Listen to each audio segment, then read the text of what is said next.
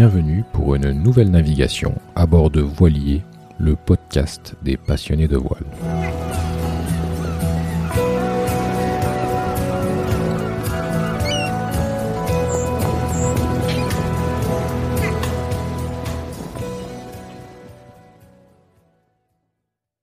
Avant de commencer, je vous invite à suivre Voilier sur les différents médias sociaux Facebook, Instagram, Twitter et LinkedIn. Vous y trouverez des citations et des fun facts liés au monde de la mer. Également, n'hésitez pas à liker et commenter ce podcast sur vos plateformes d'écoute favorites et sur voilier.com. v o i x l i 2 e. Merci de noter également que cet espace est disponible pour promouvoir toute activité, produit, compte en relation avec le domaine de la voile et des voiliers.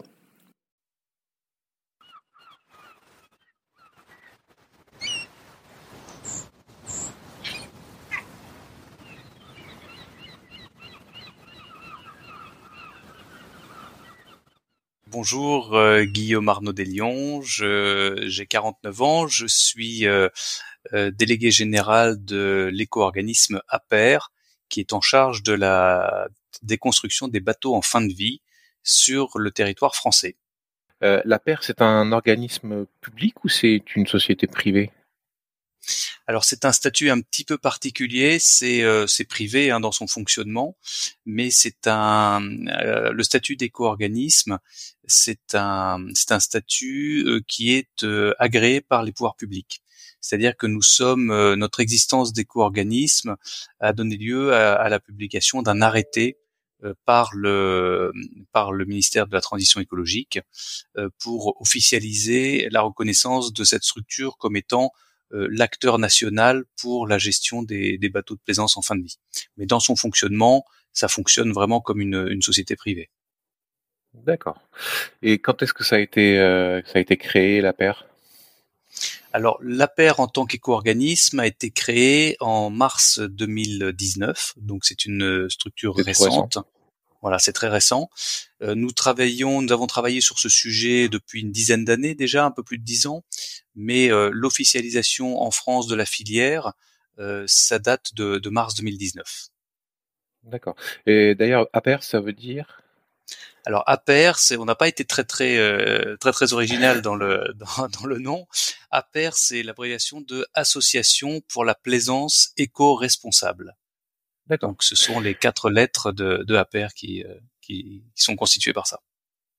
Et, il y a une localisation, vous avez un siège social, c'est à Paris ou est-ce que c'est sur un, un autre endroit? alors oui, nous avons un siège social basé à Paris. Nous sommes dans les mêmes locaux que la Fédération des industries nautiques, euh, qui est à, qui est la fédération du, de tout le monde de la euh, du nautisme et, et, de la plaisance en France, et qui est à, donc à l'origine de la création de, de l'éco-organisme APER. Euh, et nous sommes basés dans les mêmes locaux euh, que la Fédération des industries nautiques, qui locaux qui sont sur une péniche euh, à Paris dans le 13e arrondissement. D'accord. Voilà. Donc, euh, donc nous sommes notre siège en tant qu'APR euh, est à est à Paris. C'est une mhm. structure en tant que telle qui est qui, est petite hein, puisque l'APR aujourd'hui ce sont quatre euh, quatre salariés, bientôt cinq. On est en train de recruter un le cinquième élément pour rejoindre notre notre structure. et notre rôle, nous, est vraiment d'organiser au niveau national avec tout un réseau d'entreprises euh, la collecte, la gestion, la déconstruction et le recyclage des, bateaux. Hein, donc ce n'est pas nous qui faisons l'activité de recyclage en interne, mais par contre c'est nous qui, l'organisons et qui la, finançons au niveau national. D'accord, ça, c'est intéressant de comprendre un peu le, mécanisme. Et donc euh, uniquement euh, les activités de recyclage des bateaux de plaisance ou vous avez d'autres activités, parce que votre nom pourrait laisser penser que vous faites plus que ça alors non, non, notre activité aujourd'hui est vraiment centrée euh, spécifiquement sur la, la, déconstruction des bateaux de plaisance. Euh, ce qu'on appelle, euh, alors administrativement, on nous a sorti un joli nom en France, euh, les DPPS, donc les déchets de bateaux de plaisance et de sport. et donc notre, notre champ d'action, c'est vraiment sur ces bateaux-là. Par exemple, on n'intervient pas sur les bateaux professionnels. Hein, tous les bateaux de pêche, les bateaux de commerce, les démantèlements de gros navires, ça c'est un, c'est autre chose et euh, ce n'est pas dans notre domaine d'activité. Donc nous c'est vraiment le bateau de plaisance de 2 mètres 50 à 24 mètres donc on commence avec des tout petits dériveurs qu'on va trouver dans des clubs de voile jusqu'à des jusqu'à des yachts de, de, de 24 mètres. pour l'instant, le plus grand bateau qu'on ait déconstruit faisait un peu plus de 21 mètres, mais dans dans la globalité, euh, la majeure partie des, des, bateaux que nous avons déconstruits jusqu'à maintenant sont des bateaux qui se situent entre 6 et 8 mètres. D'accord. Ok. Et donc, euh, comme vous l'avez déjà répondu à cette question-là, c'est plutôt des, une clientèle particulière, donc pas les professionnels, euh, pas les professionnels de la mer. Ou peut-être des loueurs, peut-être qui vous font appel à vous, ou des loueurs de bateaux. Ouais. En fait, en fait, ce qui, ce qui joue, c'est, c'est moins le que la structure propriétaire du bateau soit professionnelle ou un particulier que l'utilisation du bateau l'utilisation finale du bateau. Hein. Nous, on est sur des bateaux de plaisance, donc une utilisation finale de plaisance. Donc, nous avons parmi nos, nos demandeurs, nos clients de, déconstruction, euh, des entreprises, des ports de plaisance, euh, des loueurs, euh, également parfois des, des communes, des collectivités et, beaucoup de particuliers je crois qu'on peut on peut différencier deux grandes catégories de, de bateaux qui, qui nous sont confiés. Il y a d'une part les bateaux qui viennent de, de demandes volontaires hein, de propriétaires de bateaux. Je suis euh, propriétaire d'un bateau, c'est un bateau ancien, je je navigue plus, mes enfants ne veulent pas s'en occuper, je ne trouve pas d'acheteurs sur le marché pour ce bateau, euh, j'ai quelques coûts euh, inhérents au stockage de ce bateau et je décide de m'en séparer. Donc je je prends contact avec la paire et, et je fais cette démarche. Donc ça c'est la, la première catégorie. Et puis il y a une deuxième catégorie qui est un petit peu plus complexe, mais qu'on gère également, euh, qui est le, le, traitement des bateaux qui sont abandonnés, hein, des épaves, des bateaux qui sont abandonnés, qui sont entre guillemets orphelins, c'est-à-dire qu'on n'a plus en face du bateau un propriétaire avec qui on peut échanger, et donc là on, traite également cette, euh, ces, bateaux-là, ce qui est une autre une autre catégorie. D'accord. Donc ça c'est des gens qui, c'est par exemple des communes qui voient qu'il y a des épaves euh, sur leur euh, sur leur territoire et qui font à ce moment-là appel à vous. Exactement. C'est souvent euh, à travers des collectivités, voire des services de l'État en région, mmh euh, des ports de plaisance euh, euh, qui nous font euh, qui nous font ces demandes. Ça peut être également par des professionnels du nautisme, parce qu'il arrive que euh, parfois sur des des, des chantiers navals, qui font de la réparation, de la maintenance, de la vente, eh bien il puisse y avoir des des bateaux d'anciens clients qui ont qui ne donnent plus signe de vie depuis des années, qui ont laissé à l'abandon leur bateau, qui ont souvent une, une ardoise ou une dette euh, avec le chantier et qui ne sont pas forcément euh, alors soit soit ils ont tout simplement euh, malheureusement disparu, soit ils ne sont pas pressés de se de se manifester pour s'occuper de leur bateau. Donc dans ce cas-là, on peut avoir des demandes qui nous parviennent de, professionnels du nautisme par rapport à ces bateaux-là. Alors sans rentrer trop dans le détail, quand c'est ce genre de cas de figure, ou quand ce sont des collectivités qui nous appellent pour des bateaux qui sont euh, euh, abandonnés sur le littoral, euh, sur leur, la commune et le territoire qu'elles gèrent, eh bien, on doit passer évidemment par des, des, procédures, puisque vous savez qu'en France, en, face d'un bateau, eh bien, il y a un propriétaire, que le bateau il est immatriculé, Hein, donc dans les fichiers de l'administration, euh, il y a bien une personne propriétaire du bateau. Le bateau, il est parfois euh, fiscalisé, francisé euh, en fonction de sa taille, et donc on ne peut pas décider par nous-mêmes qu'un bateau qui est sur les on vient, on le récupère, on le déconstruit. Évidemment, c'est pas possible. Donc on passe soit par des procédures de déchéance de propriété, quand euh, après mise en demeure, après euh, donc il y a toute une procédure euh, par rapport à ça, soit éventuellement et c'est ce qui se passe notamment avec des professionnels, des décisions judiciaires par rapport à un client qui a abandonné son bateau depuis 5 ans, 10 ans dans un chantier pour pouvoir obtenir une autorisation officielle de, prendre en charge le bateau et de pouvoir le traiter. Et du coup, j'imagine que quand on passe par la déchéance de propriété, ça, c'est quelque chose qui va durer longtemps, probablement. Alors c'est tout notre problème aujourd'hui, c'est qu'on identifie un certain nombre de bateaux que nous sommes prêts à euh, gérer logistiquement, techniquement, euh, économiquement à, prendre en charge, mais euh, qui doivent passer par cette par ce par ce, processus qui peut qui peut durer en, fonction des en fonction des, des situations et du statut du bateau, ça peut ça peut prendre entre entre 4 et entre 4 et 12 mois hein, de, de, de procédure. Ah, je pensais que ça serait quand même plus long, mais ok. Donc euh, bah, ça, ça, reste long, mais voilà, ça reste long, ça reste trop long pour nous. On aimerait aller plus vite, mais euh, ça s'est déjà accéléré. Il faut reconnaître que les choses se sont accélérées, que les pouvoirs publics essayent de euh, de faire en sorte d'accélérer les choses, mais globalement, ça, ça ça prend toujours un peu de temps. D'accord. Très bien. Euh, alors en introduction, vous m'avez dit que c'était un projet qui, existait depuis dix ans, même s'il s'est euh, concrétisé en 2019 avec la création de la paire.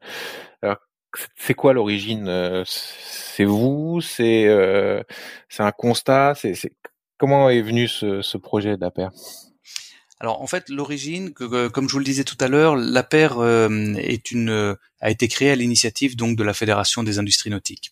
Et donc cette fédération qui travaille sur euh, sur tous les sujets qui concernent collectivement les entreprises du secteur, eh bien a, commencé à réfléchir à la problématique de la fin de vie des bateaux il y a géré une quinzaine d'années. Les premiers premiers travaux sur le sujet, c'était il y a une quinzaine d'années. Euh, parce qu'on savait que, vu le nombre de bateaux qui avaient été mis sur le marché, il y a un moment, évidemment, d'aller se poser la question euh, de, de, de, la fin de vie et qu'à ce moment-là, il y avait rien n'était en place.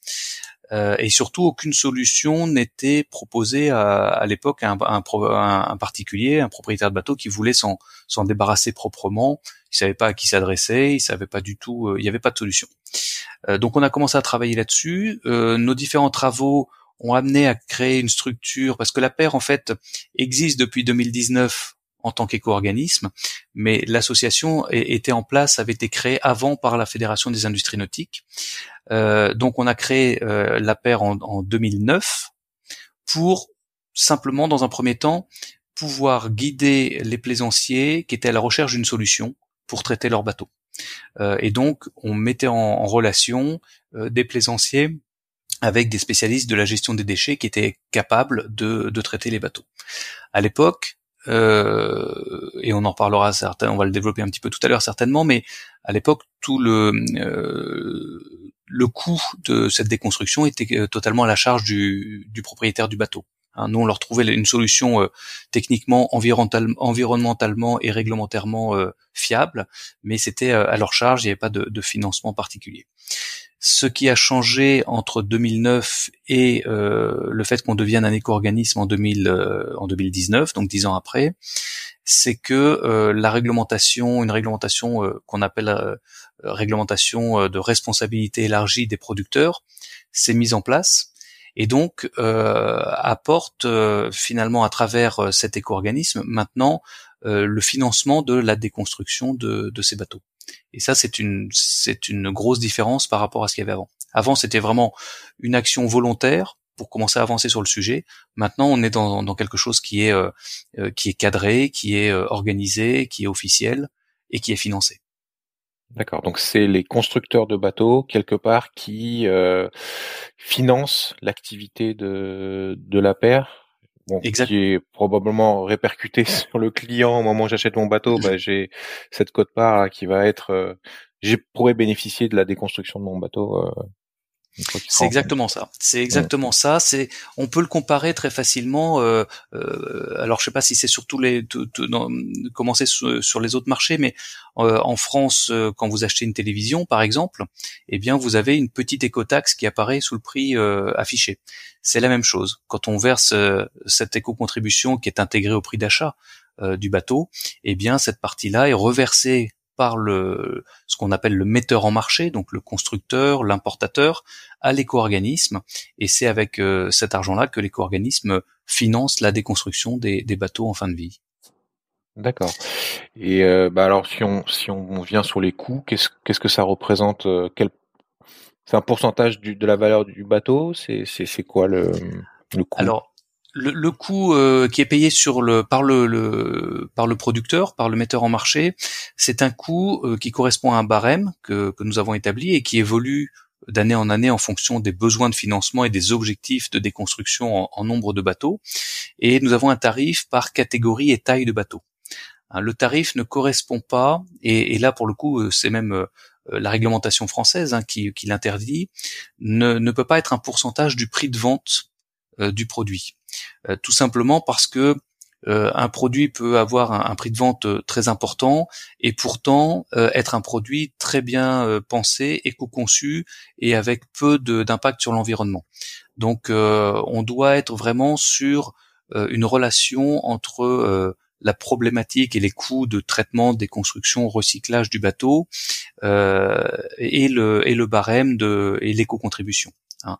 Donc c'est pour ça qu'aujourd'hui on est vraiment euh, sur euh, des catégories. Donc on a des grandes catégories voilier monocoque, euh, voilier multicoque, bateau à moteur rigide, semi-rigide, etc., etc.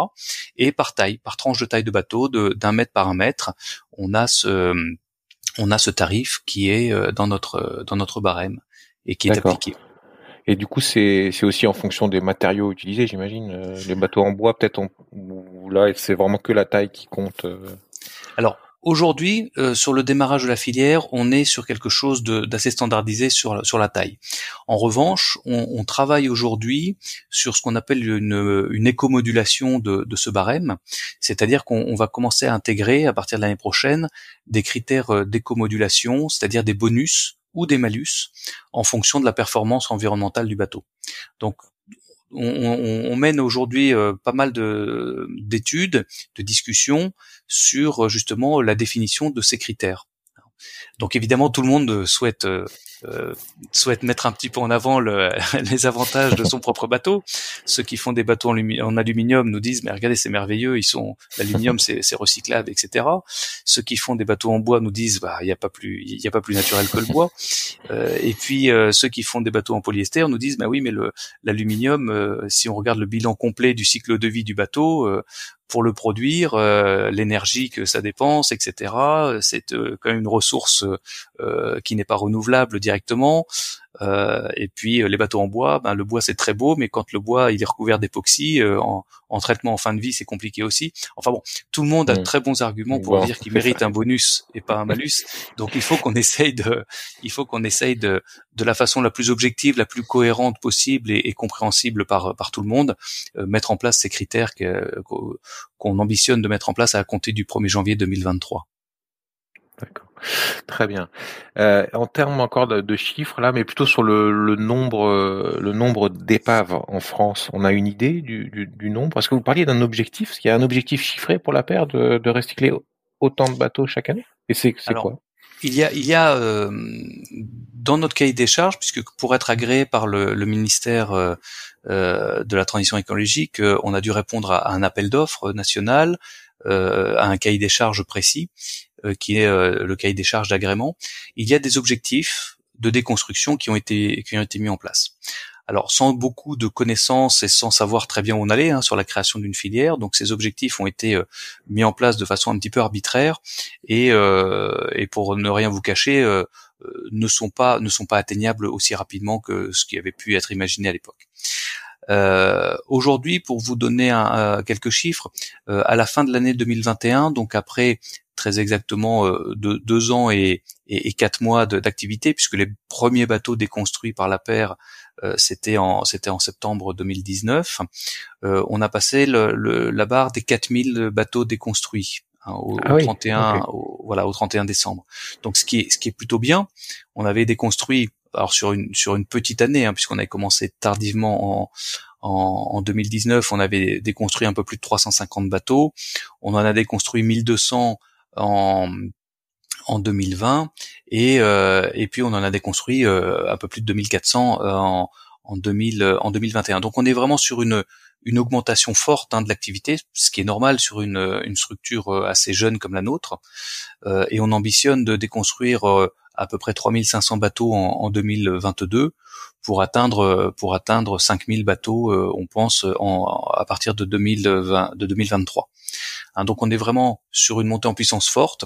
Alors pour essayer de répondre à votre autre question, c'est très compliqué d'estimer précisément euh, le nombre d'épaves ou en tout cas le nombre de bateaux potentiellement à déconstruire.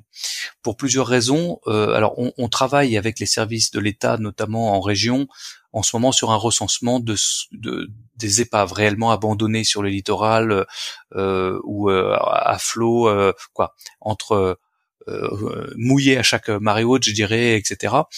Euh, donc ça, c'est un travail qui est en cours. Maintenant, on ne déconstruit pas que des épaves, on déconstruit aussi des bateaux qui sont vieux, mais qui ne sont pas euh, abandonnés, etc. Et en fait, ce qui est très compliqué, c'est que on peut faire des calculs, je dirais, théorique en se disant bon, regardons sur la base des, années d'immatriculation des bateaux, mettons une durée de vie moyenne par bateau, par catégorie, et essayons d'extrapoler un peu pour voir ce que ça donne. En fait, cet exercice a très vite ses limites parce que ben, aujourd'hui, un, il y a des bateaux qui sont détenus par des particuliers qui théoriquement, on pourrait dire qu'ils ont passé euh, passé l'âge et ils pourraient venir en déconstruction, mais euh, il y a un tel attachement affectif au bateau euh, que les gens ont souvent au fond de la tête un, projet de rénover ce bateau sur lequel ils ont appris la voile avec leur grand-père, qui leur rappelle plein de souvenirs et, qui un jour, comme une voiture de collection, on rachète une vieille voiture et on se dit euh, ça va être super, je vais la, la, retaper. Il y a un attachement très fort. Donc ces bateaux-là, évidemment, ils sortent des bateaux qui sont euh, et puis ils ne posent pas de problème souvent d'un point de vue environnemental puisqu'ils sont euh, chez des particuliers dans un garage. Et entretenus. et mmh. mmh. Donc, donc voilà, ça c'est un peu la limite. Donc c'est compliqué de savoir précisément le besoin. Nous, notre objectif, on se base moins sur une estimation générale et un peu arbitraire du besoin que sur notre capacité à répondre à toutes les demandes qui sont exprimées aujourd'hui. Hein. Euh, je crois que notre vraie notre vraie mission, c'est de traiter le problème quand, euh, quand il se pose, et que chaque propriétaire d'un bateau qui souhaite s'en débarrasser, chaque commune euh, qui souhaite évacuer une épave sur son sur son littoral, chaque professionnel qui a un bateau abandonné sur son terrain, puisse trouver facilement et rapidement une solution auprès de nous. C'est ça l'objectif qu'on se qu'on se fixe principalement aujourd'hui. D'accord. Alors, euh, je, suis surpris par le nombre important en fait de, de, de C'est très bien pour le coup. Euh, et vous disiez donc, c'est pas vous, APR, qui faites euh, le recyclage de ces bateaux, c'est donc vous faites appel à, à des à sociétés pour ça. Donc j'imagine qu'il y a a un petit maillage au niveau du territoire. Et du coup, donc combien, avec combien de partenaires vous travaillez?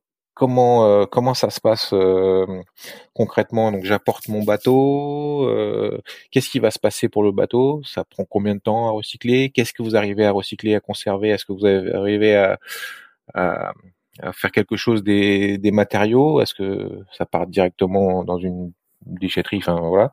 Comment comment ça se passe le recyclage d'un bateau? Alors, il y, a pas mal de questions dans votre, question. euh, alors, pour, je vais essayer de poser par ordre. Euh, alors aujourd'hui, on travaille, nous avons 26 centres de déconstruction opérationnels agréés par euh, par la paire, euh, actuellement en activité. Donc 25 en métropole, un en Martinique.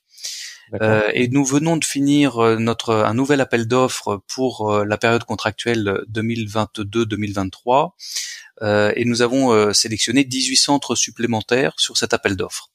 Donc on, a aujourd'hui 44 euh, centres de déconstruction sous contrat avec la paire, mais euh, les 18 nouveaux ne sont pas encore en activité pour la simple et bonne raison que pour pouvoir déconstruire des bateaux de plaisance euh, en France, il faut répondre à une réglementation spécifique qu'on appelle réglementation ICPE, ça veut dire installation classée pour l'environnement. Donc dès que vous traitez un déchet, dès que vous traitez sur certaines activités, vous êtes obligé d'obtenir une autorisation préfectorale liée à votre activité. Et au moment du lancement de la filière a été créée une nouvelle ICPE spécifiquement dédié à la déconstruction des bateaux de plaisance. Donc c'est nouveau pour tout le monde. Donc ces nouvelles entreprises doivent faire les démarches administratives euh, avec un, dossier d'études, une instruction par par le, les services du ministère de, la transition énergétique pour avoir une autorisation préfectorale avant de pouvoir déconstruire ces bateaux. Donc ces 18 nouvelles entreprises, euh, elles vont rentrer en activité progressivement sur le cours de l'année 2022 euh, au fur et à mesure qu'elles vont obtenir ces autorisations. Mais en tout cas, aujourd'hui, donc, euh, on peut dire qu'on a 26 euh, centres opérationnels et 44 en tout euh, qui, qui démarrent progressivement. On estime, nous, que il nous faut une cinquantaine de centres au final pour avoir une couverture territoriale suffisante et répondre à, la demande partout en France et sur les territoires d'outre-mer. Hein. parce qu'il y a une question aussi de, de proximité c'est difficile de vouloir de traiter des bateaux quand le centre est à 500 km euh, du lieu de gisement. Donc on a besoin de, cette proximité. Donc euh, donc euh, donc voilà.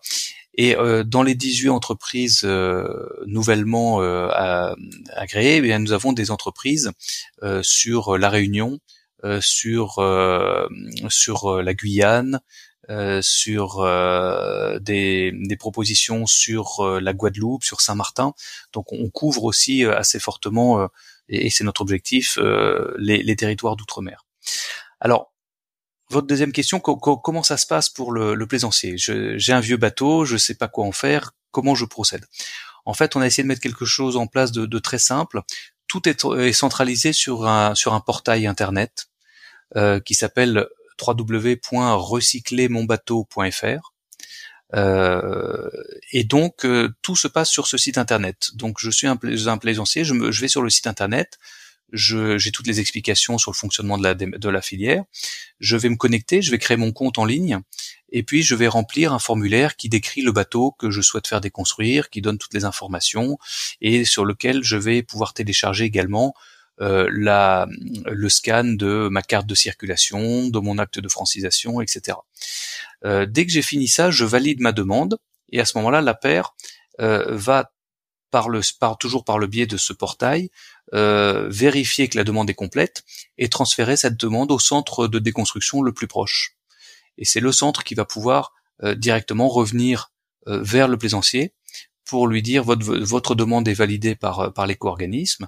Donc moi, en tant que centre, quand elle est validée, ça veut dire que je sais que je, j'ai une validation que je serai payé pour la déconstruction de votre, de votre bateau. Et donc, il va organiser le rendez-vous pour, pour faire venir le bateau. Aujourd'hui, euh, reste à la charge du, euh, du détenteur du bateau simplement le transport du bateau jusqu'au centre. Hein. Euh, donc il va le centre quand il rappelle le plaisancier va pouvoir lui proposer s'il a besoin d'une solution transport va pouvoir lui proposer un devis transport mais libre au plaisancier de, de s'adresser à qui il souhaite pour le transport voire de, de faire le transport lui-même si c'est un petit bateau et qu'il a une remorque ou il peut se faire prêter une remorque. Euh, une fois que le bateau arrive sur le sur le centre, euh, eh bien, il est, euh, il passe du statut de bateau au statut de déchet. Hein, donc, il passe le portail du, centre de traitement. on remet à ce moment-là au plaisancier un certificat de prise en charge de son bateau. Donc lui, il est, il est libéré de toute responsabilité à partir de ce moment-là par rapport à son bateau. Et on va assurances vis-à-vis de Exactement. des taxes, etc. Donc là, il peut montrer que son bateau est parti. Exactement. On va lui donner en fait deux, deux, documents. On va mettre à sa disposition deux documents. Un qui est euh, le document quand on, on, réceptionne le bateau, donc ce, ce, certificat de prise en charge, et en fin de déconstruction, un certificat de déconstruction du bateau. Euh, mais nous, nous allons nous charger. Alors, je brûle un peu les étapes, mais nous allons nous charger en même temps pour lui de régler tous les aspects administratifs. C'est-à-dire que c'est nous qui allons nous charger auprès des affaires maritimes, des douanes, euh, de euh, faire les démarches de radiation de pavillon, de désimmatriculation euh, pour pour le plaisancier. Donc lui, il n'aura pas à s'occuper de, de, tout ça. Donc, si je reviens sur mon bateau qui, qui vient d'arriver, qui a passé les grilles du centre, la première opération qui est faite, c'est une opération de dépollution et de dégazage du bateau. Hein, pour enlever euh, s'il reste euh, dans le réservoir de carburant et s'il reste du carburant, s'il reste des fluides, euh, un peu d'eau de fond de cale usée. on va retirer des batteries, on va retirer tout ce qui est potentiellement, qui fait partie potentiellement de la, pollution du bateau. Une fois que cette opération est faite, on va séparer les différents matériaux. Donc l'idée vraiment pour nous, c'est le démantèlement du bateau. Alors ça peut être pour un, un, propriétaire de bateau venir voir la déconstruction de son bateau, ça peut être un petit peu euh, euh psychologiquement éprouvant parce que c'est un petit peu c'est un petit peu violent. Euh, mais en tout cas, on va on va séparer euh, l'ensemble des, des, matériaux en remettant toute la partie euh, métallique d'un côté. On va retrouver des équipements de pont, un balcon avant, des winches, de, de l'équipement de pont, des, un mât quand on en a. On en a, on en a pas tant que ça parce que le mât euh, en alu, euh, euh, avant que le bateau arrive chez nous, les gens sont aperçus qu'il y avait une valeur et, euh, et souvent il est, il est parti euh, sur d'autres circuits de valorisation. Mais on en a de temps en temps. Donc toute la partie métallique, ça peut être des lestes de, de quilles, ça peut être pas mal de choses. Euh, c'est séparé, c'est trié et ça c'est valorisé à 100% puisque ça a une valeur marchande en plus. Hein. Donc ça part vers des fonderies pour être réutilisé pour fabriquer de nouveaux produits. Euh, on va grappiner, c'est-à-dire ouvrir le bateau, retirer la partie bois notamment aménagement intérieur. Euh, toute cette partie bois va être, séparée. On va retirer euh, tout ce qui est autre euh, on va avoir des mousses, on va avoir des, du câblage électrique, on va avoir euh, pas mal de choses. Donc tous ces matériaux-là sont bien séparés, identifiés sur le centre. Et à la fin, il nous reste vraiment la partie composite du bateau hein, entre la coque et le pont. Et cette partie composite donc va être broyée et elle-même envoyée vers des, des filières différentes filières de traitement et valorisation. Donc si on fait un bilan, euh, j'irais matière, euh, en prenant les, les, grandes, les trois principales matières d'un bateau, sur l'aspect métaux, on l'a vu, donc ça part en, euh, c'est du 100% euh, recyclé. Sur la partie bois, on a une partie du bois, c'est en fonction de la qualité du bois du qu'on retire du bateau. Euh, on a une partie qui, qui part en recyclage vers les filières de panotage, donc qui vont se retrouver euh, au final en, panneaux d'agglomérés que vous allez pouvoir aller acheter dans votre magasin de bricolage. Euh, donc ça, c'est à peu près la moitié du, bois. Et le bois qui est d'une qualité moindre, il va être transformé et mélangé à d'autres produits et transformé en ce qu'on appelle un CSR, donc un, combustible solide de récupération, c'est-à-dire c'est-à-dire un matériau qui va être destiné à de la valorisation énergétique. Ce matériau-là, on va le retrouver, il va être euh, utilisé dans euh, des cimenteries parce qu'ils ont besoin de, combustion d'énergie, mais également dans des centrales de, production d'eau chaude. C'est un c'est un c'est un combustible en fait. Hein. c'est vraiment un combustible et donc c'est de la valorisation énergétique. Et enfin le dernier matériau qui est celui qui est le euh, qui, a le plus d'enjeux pour nous, hein, qui est qui est un peu le plus problématique, c'est vraiment le composite. Donc 80, 95% des bateaux qu'on déconstruit aujourd'hui sont en sont en fibre de verre et polyester. Hein. Euh, et donc ce composite aujourd'hui, pour 60%, euh, on n'a pas encore de, de, solution de recyclage pur. On a plein de projets en cours, il y a plein de, de R&D, il y a des choses qui vont aboutir dans pas longtemps, mais au moment où on se parle, on n'a pas de vraie filière pour recycler, euh, faire du recyclage matière. Donc aujourd'hui, dans les 4000 bateaux qu'on a déconstruits, 60% euh, de ce, de ce composite a été transformé et incorporé en CSR, comme le bois dont je parlais tout à l'heure. Hein, donc en vue d'une valorisation euh, énergétique. Et puis on a 40% aujourd'hui qui partent malheureusement encore en, élimination. Donc quand on dit élimination, c'est soit en, en, centrale d'incinération mais sans production d'énergie ou de valorisation, euh, soit en site de, de stockage classé de déchets. Et notre objectif vraiment, euh, c'est d'arriver le plus rapidement possible à zéro élimination euh, au niveau des, euh, du déchet composite. Donc augmenter la valorisation énergétique et surtout augmenter les solutions de recyclage. Donc il y a une partie recherche sur euh, cette matière, comment on peut essayer de la valoriser, et j'imagine qu'il y a aussi un gros travail maintenant qui devait être fait au niveau des constructeurs pour essayer d'avoir des, des matériaux qui, qui se recyclent plus facilement sans, sans un process qui peut être lui-même polluant pour le, pour le faire. Quoi. C'est tout à fait ça. En fait, euh, la fin de vie du produit euh, est en relation est en relation assez assez directe avec sa, sa, sa conception. donc évidemment, euh, les constructeurs aujourd'hui s'interrogent beaucoup et font beaucoup de recherches de R&D sur ce qu'on va appeler l'éco-conception des bateaux. Comment trouver des matériaux plus facilement recyclables, parfois biosourcés, euh, moins impactants, etc.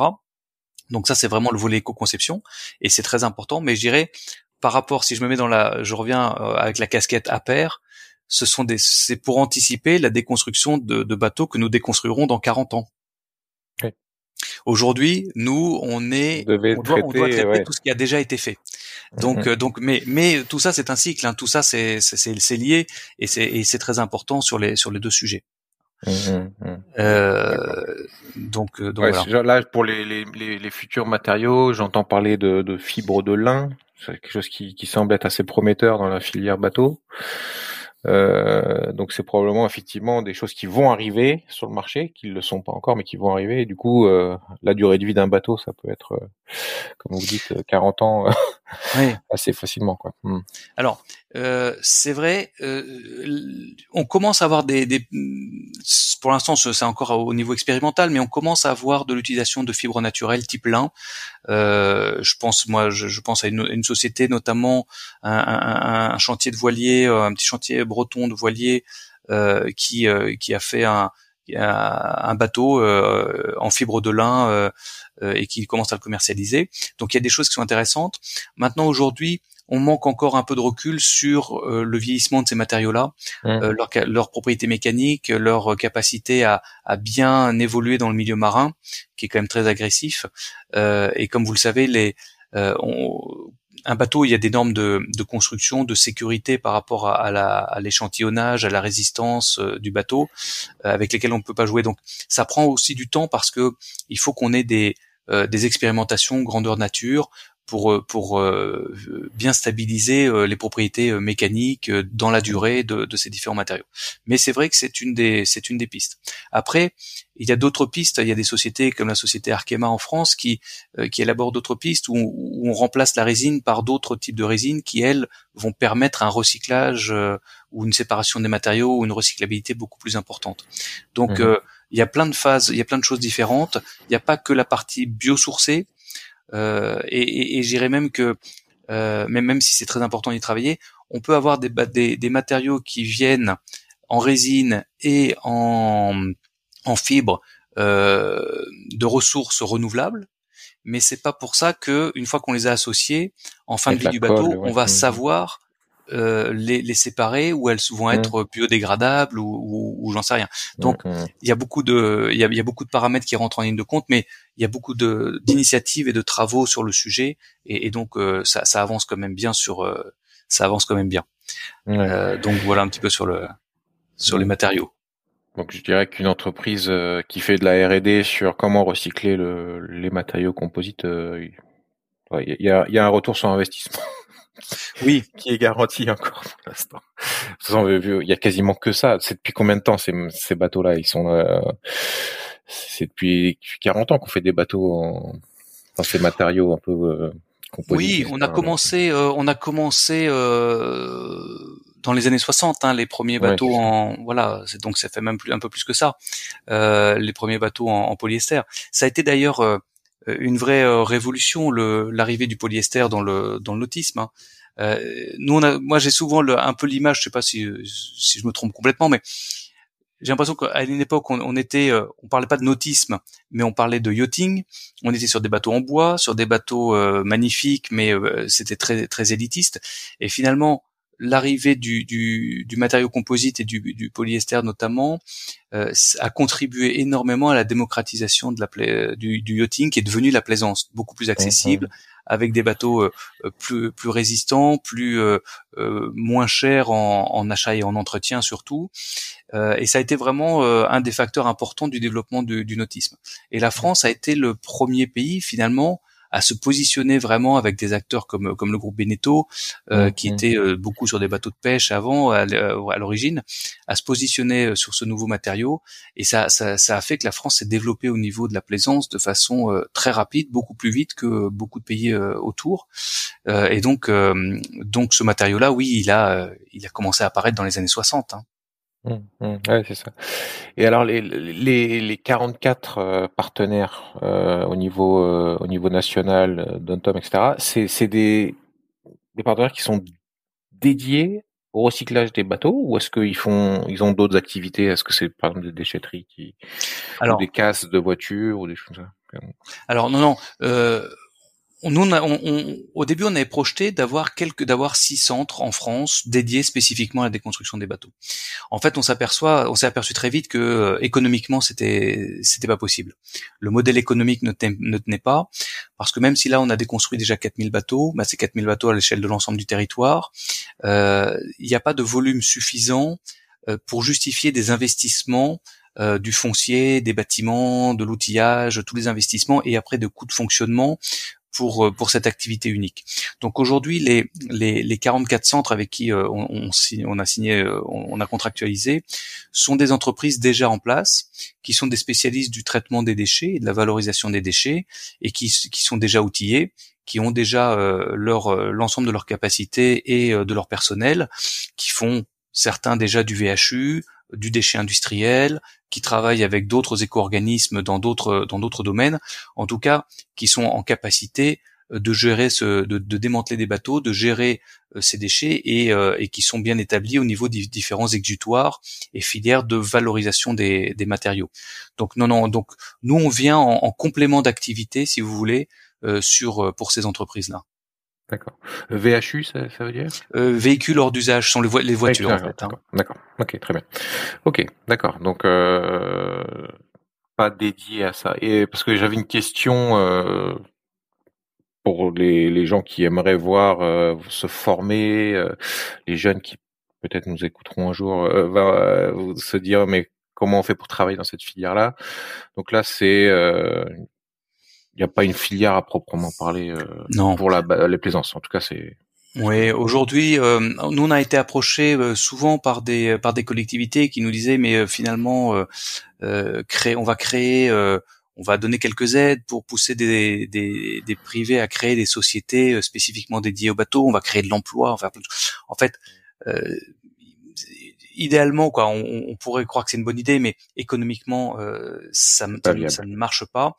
Et finalement, euh, bah, nous, nous, on apporte, euh, j'irai indirectement euh, des emplois euh, dans les entreprises avec lesquelles on travaille parce qu'elles ont besoin, elles ont un renforcement d'activité et elles ont besoin d'employer de, quelques personnes en plus. Mais il n'y a pas, je dirais que il n'y a pas de filière aujourd'hui de formation et je ne crois pas très honnêtement qu'il y ait un vrai besoin de filières de, de, de, formation pour le démantèlement spécifique des bateaux. Mmh, mmh, euh, je mmh. pense que c'est d'abord des filières, les filières de l'environnement et du déchet.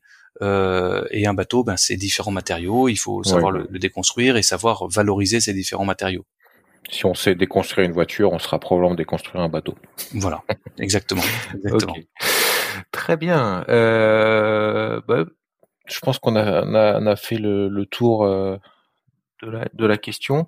Est-ce qu'il y a des il y a des conseils à faire, à ne pas faire que vous donneriez euh, aux propriétaires de bateaux? Alors, euh, je sais pas si j'ai beaucoup de conseils à donner aux propriétaires de bateaux. En fait, je, moi, j'aurais simplement, j'irais simplement aujourd'hui, euh, on a un dispositif qui, euh, qui est en place, euh, qui est simple, qui est très simple d'utilisation pour le propriétaire du bateau, et en plus de ça, euh, comme je vous disais tout à l'heure, donc nous on finance intégralement la déconstruction. Euh, et euh, progressivement, jusqu'à partir de 2023, on va également financer le transport. Donc, ça, ça veut dire que euh, pour un plaisancier, ça va être euh, totalement gratuit, y compris la partie transport. Et euh, finalement, on s'occupe de tout pour lui. donc, plutôt que, si j'ai un seul conseil à donner, c'est plutôt que de laisser des bateaux euh, pourrir au fond d'un jardin, euh, les abandonner sur le littoral parce qu'on ne sait pas quoi en faire. Aujourd'hui, euh, on a une solution en France et, et, on est assez content parce que la France est le premier pays à avoir mis en place ce dispositif. Hein. Il n'y a aucun autre pays européen, en tout cas autour de nous, qui, qui ait mis en place ce dispositif. Euh, J'irai aujourd'hui, c'est simple se déconstruire un bateau, se séparer de son bateau proprement, de façon respectueuse de l'environnement et de la réglementation. C'est simple, c'est gratuit. Et donc, il faut vraiment, euh, il faut pas hésiter à le faire et aller euh, sur euh, sur le site de l'éco-organisme pour pour être accompagné. On a des personnes dédiées pour accompagner chaque demandeur. et donc, c'est simple. On a même des pas mal de personnes âgées qui qui nous contactent et qui sont pas forcément très à l'aise avec l'outil informatique, etc. Donc on a des personnes qui sont là pour pour remplir les demandes à leur place, pour pour gérer tout. Euh, et donc c'est c'est simple et on et on vous accompagne. Donc il faut surtout ne, ne plus jamais avoir le réflexe d'aller euh, abandonner un bateau quelque part euh, ou, voir le, couler en mer, alors que le, les solutions sont, sont en place et, ne demandent qu'à accueillir ces bateaux-là. Et puis on leur donne une deuxième vie dans d'autres progressivement dans d'autres produits. Mmh, mmh, mmh. Non, c'est vrai que ça, je, je, suis impressionné personnellement parce que je je pense que probablement beaucoup de, de gens, de propriétaires de bateaux se disent ça va me coûter un rein de, de, de, de de le mettre à la casse ou quoi que ce soit. Alors qu'en fait non on se rend compte que et je dois je dois saluer le fait qu'effectivement euh, la France soit là-dessus euh, fasse ce, recyclage de manière gratuite c'est c'est quelque chose qui, qui m'impressionne euh, mais mais vous avez vous avez raison. Et effectivement les gens peuvent se dire ça parce que c'est assez mmh. récent et si on revient encore euh, quatre ans en arrière, eh ben ça coûte, ça coûtait cher. Ça, coûtait cher. Et, d'ailleurs, ça coûte cher parce que nous, ça nous coûte cher. Mais mmh, mmh. c'est organisé euh, et c'est dans, ça va dans le sens de l'histoire, je crois, hein, de mmh, prendre en compte au moment de la mise sur le marché d'un produit, de, de, déjà anticiper, prendre en compte et organiser euh, la fin de vie. je crois que c'est c'est normal, ça va dans le sens de l'histoire et du coup, je suis persuadé que les autres pays vont progressivement mettre en place des, des dispositifs similaires ou comparables. Hmm. Ben, ce podcast qui est écouté par beaucoup de gens au Canada, en Belgique, ben, j'espère qu'ils pourront solliciter leur leur gouvernement pour leur montrer l'exemple de la France, parce que c'est vrai que je pense qu'il est, il est quand même très intéressant. Mais écoutez, en tout cas, on sera ravis, s'ils le souhaitent, de, de, pouvoir échanger avec nos homologues canadiens, québécois et belges pour euh, leur donner un peu, leur expliquer un peu ce qu'on a fait en, mis en place et, et, euh, et, les aider à construire leur propre système. On sera, on, on en sera absolument ravis. Je vais avoir euh, deux podcasts, Fred Dutil, euh, qui est responsable d'une voilerie à la Trinité, j'ai abordé le sujet du recyclage avec lui. Il me disait qu'effectivement, lui aussi, c'était compliqué les voiles à, recycler parce que les, il y a énormément de colle dans les voiles. Euh, mais, mais pour le coup, il y a des, des belles initiatives sur les voiles, hein, parce que vous avez des sociétés qui sont spécialisées, type 727 Salesbag, et des gens mhm. comme ça qui récupèrent et qui fabriquent des sacs, euh, des poufs, euh, des, des transats. C'est exactement ce qu'il me disait. À un moment donné, mais oui c'est la limite, ça. Et du coup, on arrive à, effectivement à trouver des, des, des, des, moyens un peu créatifs et originaux de, recycler, qui sont ces fameux sacs, etc. Et puis qui sont, qui sont des produits haut de gamme en plus, hein, qui sont des produits qui, qui, qui, ont une valeur marchande importante. Et mais je trouve c'est absolument génial, c'est-à-dire que et puis même euh, quand vous achetez votre sac ou votre pouf, vous avez un, un, une petite étiquette qui est dessus qui explique l'origine de cette voile, quoi. Et parfois, bah, vous avez dans votre salon euh, quelqu'un qui s'assied sur un pouf, il dit, euh, tu vois, ce pouf, ben, c'est le, c'était le jeu de voile de euh, tel de tel navigateur, et ce jeu de voile, il a fait le Vendée Globe de telle année. ah, alors les gens sont, sont, sont scotchés et non mais c'est génial. Produit unique, ouais, c'est vrai, c'est génial de pouvoir détourner le produit pour en faire un, autre produit avec une vraie valeur plutôt que d'aller le déstructurer complètement. C'est super intéressant. Mmh. Nous, on, a, on, on essaye de mettre en place des choses comme ça, notamment, alors de façon très anecdotique, mais on travaille avec, on a un partenariat avec une société qui euh, qui réhabilite quelques anciens bateaux pour faire de l'habitat de loisirs. Euh, donc euh, notamment pour euh, de l'habitat un petit peu original sur des, des campings. Donc plutôt que de louer un de louer un, un mobilhome sur un camping, et eh ben ils proposent à des clients si ça vous si ça vous amuse, on a on a un bateau. Alors c'est un bateau qui ne voyagera plus, c'est un bateau qui ira plus sur l'eau, mais vous venez en famille vivre pendant un week-end, une semaine euh, plutôt que d'être dans une caravane, vous êtes dans un bateau qui a été complètement mmh. revu, réaménagé, euh, avec tout le confort nécessaire. Et euh, quelque part, c'est le, le, voyage immobile, quoi. Donc il y a des mmh. choses comme ça. Il y a, il y a plein d'idées aussi à mettre en place. Ça fera jamais le gros des volumes, mais il y a des choses qui sont intéressantes à, à faire. À explorer, oui, effectivement. ok, super. Eh ben, écoutez, moi je propose qu'on s'arrête là.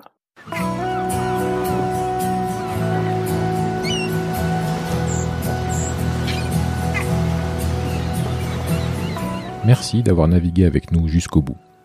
Si cette sortie en mer vous a plu, et pour participer aux prochaines navigations, n'hésitez pas à noter, liker et commenter cet épisode sur vos plateformes préférées.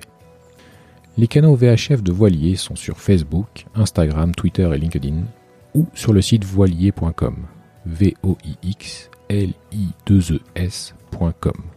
Vous trouverez tous les liens dans la description.